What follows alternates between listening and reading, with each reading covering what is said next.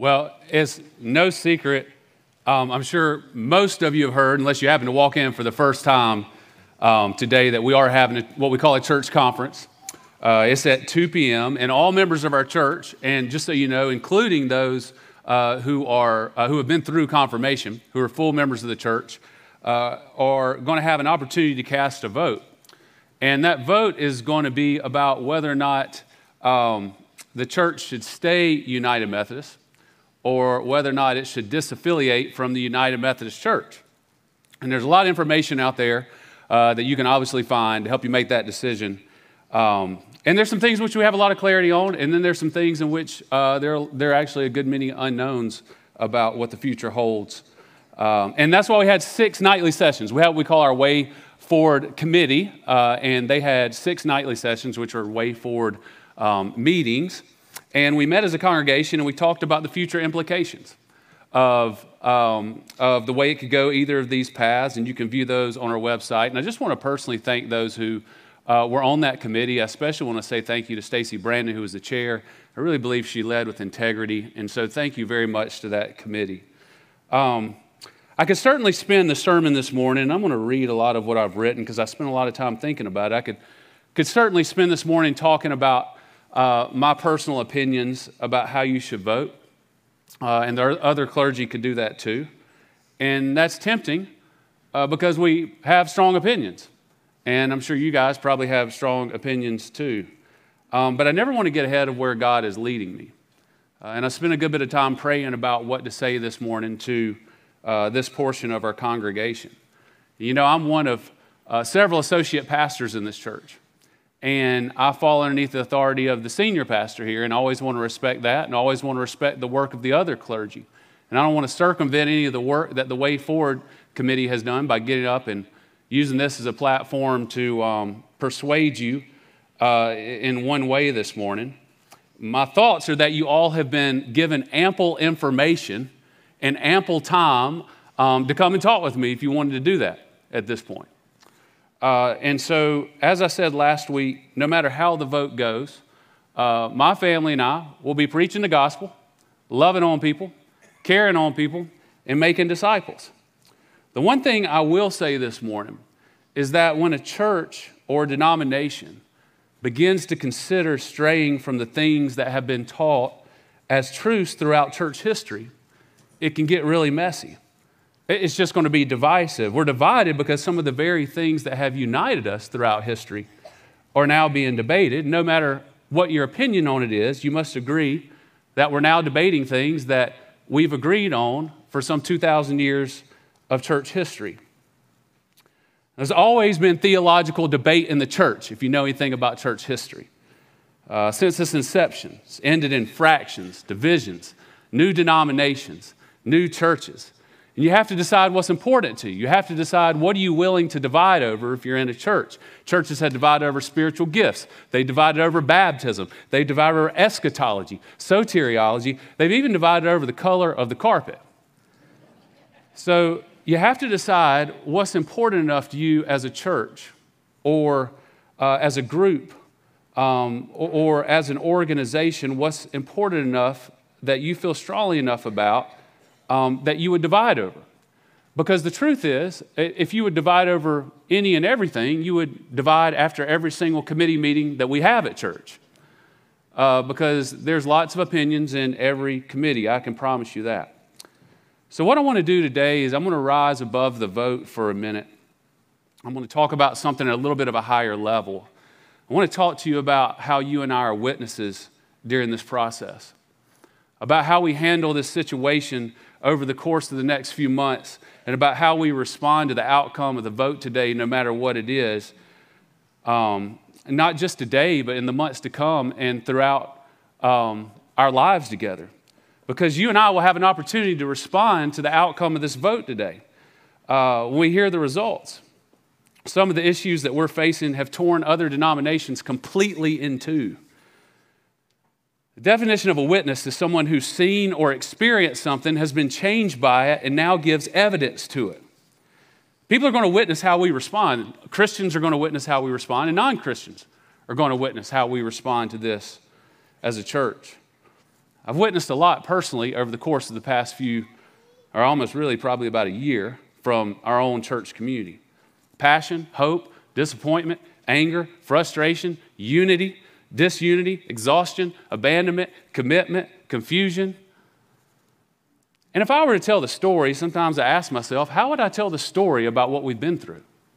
Um, have we done it in a godly way? Have we done it in a loving way? Have we done it in a way that gives witness to who Jesus Christ is? Like somebody who witnessed an event, how would you tell it? Like somebody who witnessed something on the news, how would you tell how our church has responded to this uh, disagreement within the congregation? Were things done in love? Do we disagree in love? How will it be told? You see, if the media gets a hold of this, which it will, it'll tell it in a certain way.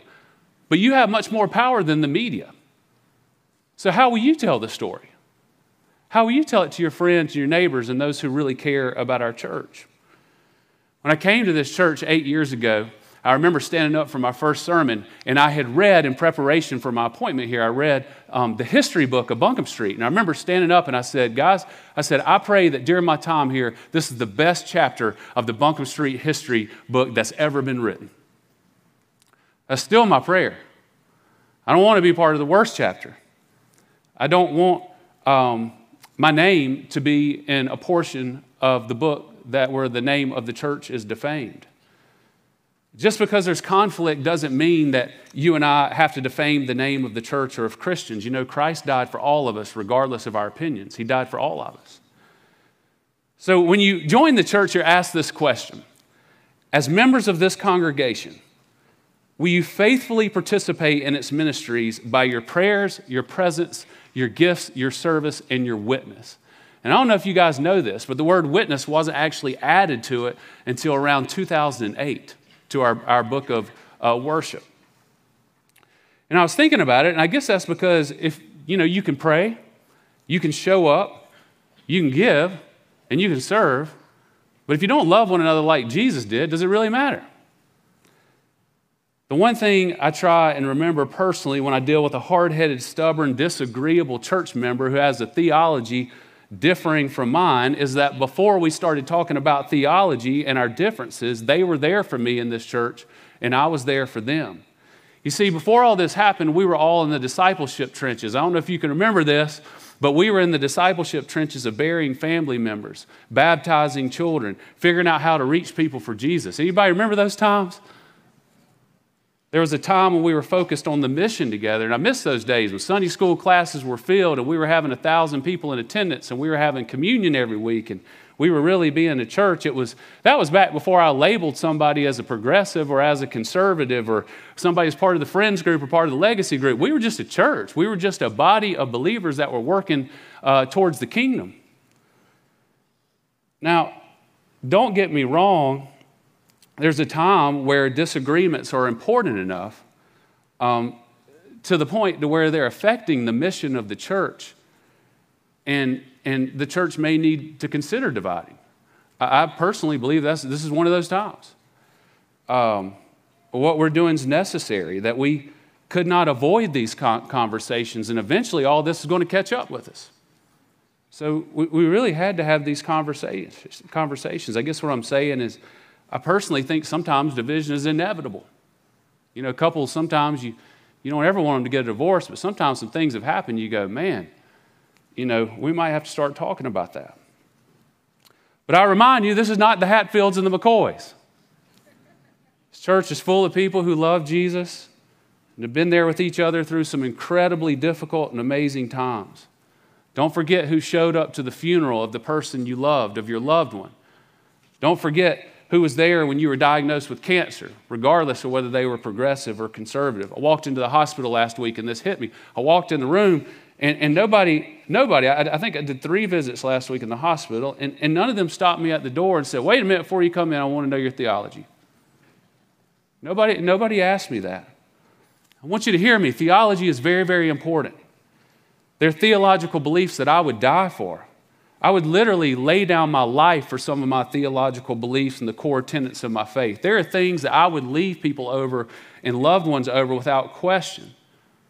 I mean, after enough discussion and disagreement, it becomes a hindrance to the mission. But separation, if it's done, has to be done in love. And why is that? Well, that's what Jesus told us to do. It's not an option. I've had some of the hardest conversations over the last six months. Hopefully, you have. Hopefully, you haven't buried your head in the sand or hid behind emails or hid behind social media. And hopefully, you've talked to the people that you love that you disagreed with and who differed from you. And in those conversations, a lot of times I had to speak truth, and it was hard to speak truth to somebody because not everybody wants to hear the truth. But I always try to do it in love, and it was usually amicable. But some people think loving people means that you don't share the truth because the truth hurts, so they avoid it. But then there's other people who share truth, but don't do it in a loving way. They whack you over the head with it. And, and that's not what Jesus calls to do. Neither of those are correct. You see, we're the church, we are Christ's body. When asked what's the greatest commandment, Matthew 22, 37 through 40, Jesus said this. Jesus replied, Love the Lord your God with all your heart and with all your soul and with all your mind. This is the first and greatest commandment. And the second is like it love your neighbor as yourself. Now listen to that. Love Lord your God with all your heart, mind, soul. Second is like it love your neighbor as yourself. All the law and the prophets hang on these two commandments. So, greatest commandment is greatest commandment, regardless of our theological opinions. We got to love one another. But this scripture doesn't relieve us from being truth bearers. We're still called to uphold the truths of Scripture, to be proclaimers of the truth that Jesus said would divide us. And Jesus said the truth would divide us. Jesus always caused division, by the way. People used to argue over, over truth when Jesus was alive, and they still argue over what Jesus said today. But our proclamation of truth doesn't excuse us from how we treat each other. I want to tell you about a really important moment in history. It's in Acts chapter 1, verse 8. Jesus was crucified he died and he was buried. And before he ascends to heaven, this is what he says Acts 1 8, really, really important moment in history. He says, But you will receive power. Listen, you will receive power when the Holy Spirit comes on you, and you will be my witnesses. Listen, witnesses in Jerusalem and in all Judea and Samaria and to the ends of the earth. He says that power will come on you, the same power that Jesus had power to heal, power to redeem, power to restore, power to forgive. He said, All those things, he said, the power of the Spirit is going to come on you. And that is the way that you will be witnesses. The only way that we will be good witnesses of who God is and the love of Jesus Christ through this is by the power of the Holy Spirit. Does anybody agree with that? It's only by the power of the Holy Spirit. Uh, this, by the way, is not a battle of progressive and conservative theology. It, it, it's, not a battle over marriage or over ordination. I, I believe this is a, a, a spiritual battle. All of us. I mean, we're all sinners. And, and, Satan has just worked his way in, in the doors of the church. See, the Bible says that there is this battle going on that sometimes we're not aware. It's the battle of the flesh and the spirit. And it says in Galatians 5 16 through 18, it says, So I say, walk by the Spirit, and you will not gratify, gratify the desires of the flesh. For the flesh desires what is contrary to the spirit, and the spirit what is contrary to the flesh. They're in conflict with each other, so that you are not to do whatever you want. But if you are led by the spirit, you are not under the law. In other words, the spirit and the flesh are in this battle. We're all sinful, and we all need Jesus desperately. All of us. It's not just a holy group and an unholy group or whatever. It, we all need Jesus. We're all unholy without Jesus to stand in the gap for us.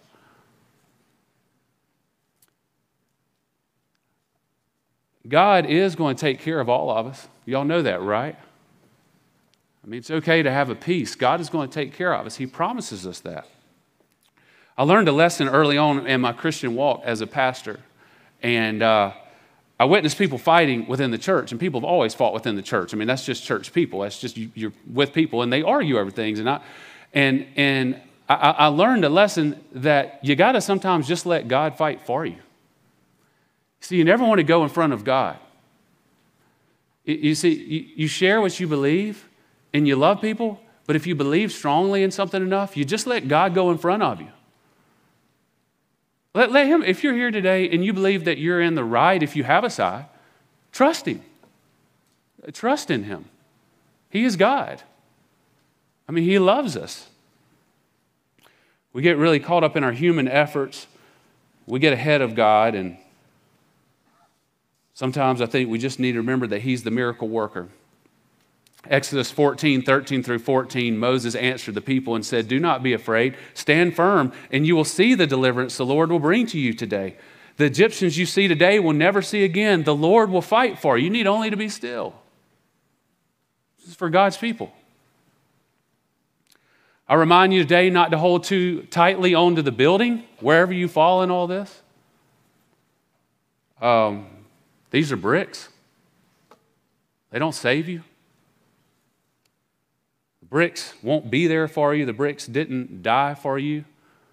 I personally have a lot invested here in this building. My family went here uh, 60 plus years. I'm third generation Buncombe Streeter. But buildings fall and they crumble. And Jesus Christ never crumbles and he never falls. Endowments don't save you, denominations don't save you. Agencies, universities, no matter who they're affiliated with, UMC, GMC, whatever, they don't save you. The Lord saves you.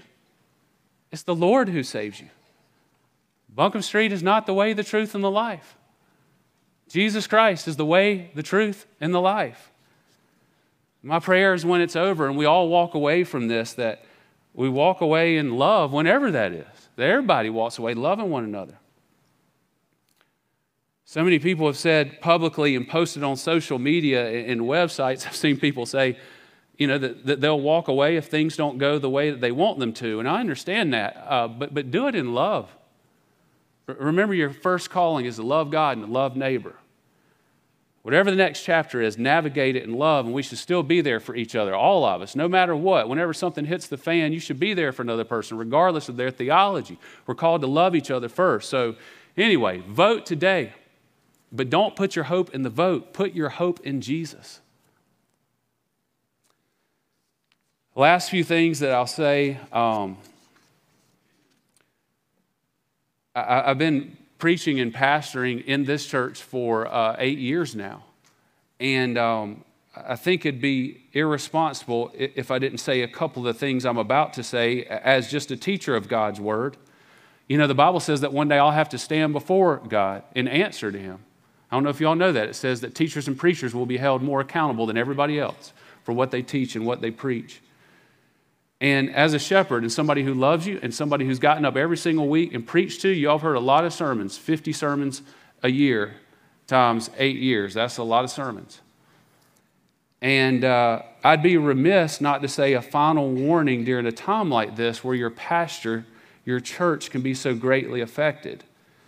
Um, my family's personal navigation through all of this has been through the scriptures. Scriptures are the lens through which we decipher what's the best decision for us. Never compromise the scriptures. Never do that. No matter what culture says, don't compromise. Don't be part of an organization that does. I don't care if it's UMC, GMC, Baptist, Presbyterian, non denominational. Nothing's changed in our book of discipline officially. Um, so I'm, there's some outliers we can point to and, and say they haven't had much accountability, but almost everybody agrees that some things are going to change in the United Methodist Church in 2024. This is not a speech for. I'm just telling you, everybody agrees with that. And this church is going to have to make some big decisions at some point, at one point or another, about what it does believe about the interpretation of Scripture. Um, maybe nothing will change in 2024, but that's one thing almost every party agrees will change. Um, so I guess I just say that to say this church is going to have to cross a bridge at one point or another. And I know, in light of the direction the UMC is headed, unless there's some significant change very quickly, uh, my family will eventually be disaffiliating from the United Methodist Church because we abide by the scriptures. Um, you have to make your own decision about what you will do, um, and it's tough. But stand up for what's right. You have to make that decision in your family. I love all of you. Today is going to be a hard day. It's a tough day for the church, but love each other. Care for each other. It's who we're called to be. It's the first and it's the greatest commandment. So I'm going to invite you to come forward and just to pray. Um, sorry I'm not jumping around today like I normally am. My heart is heavy, but I know yours is too. But I'm also excited in some ways. Um, I told people it's kind of like a surgery today. Uh, you've been thinking about a surgery, you've been waiting on surgery, and the day the surgery gets there, you're ready to get the surgery done. Um, so we don't know what happens after day either way. But um, I thank you for who you are, and I thank you for loving this church, and I thank you for being here. So let's pray.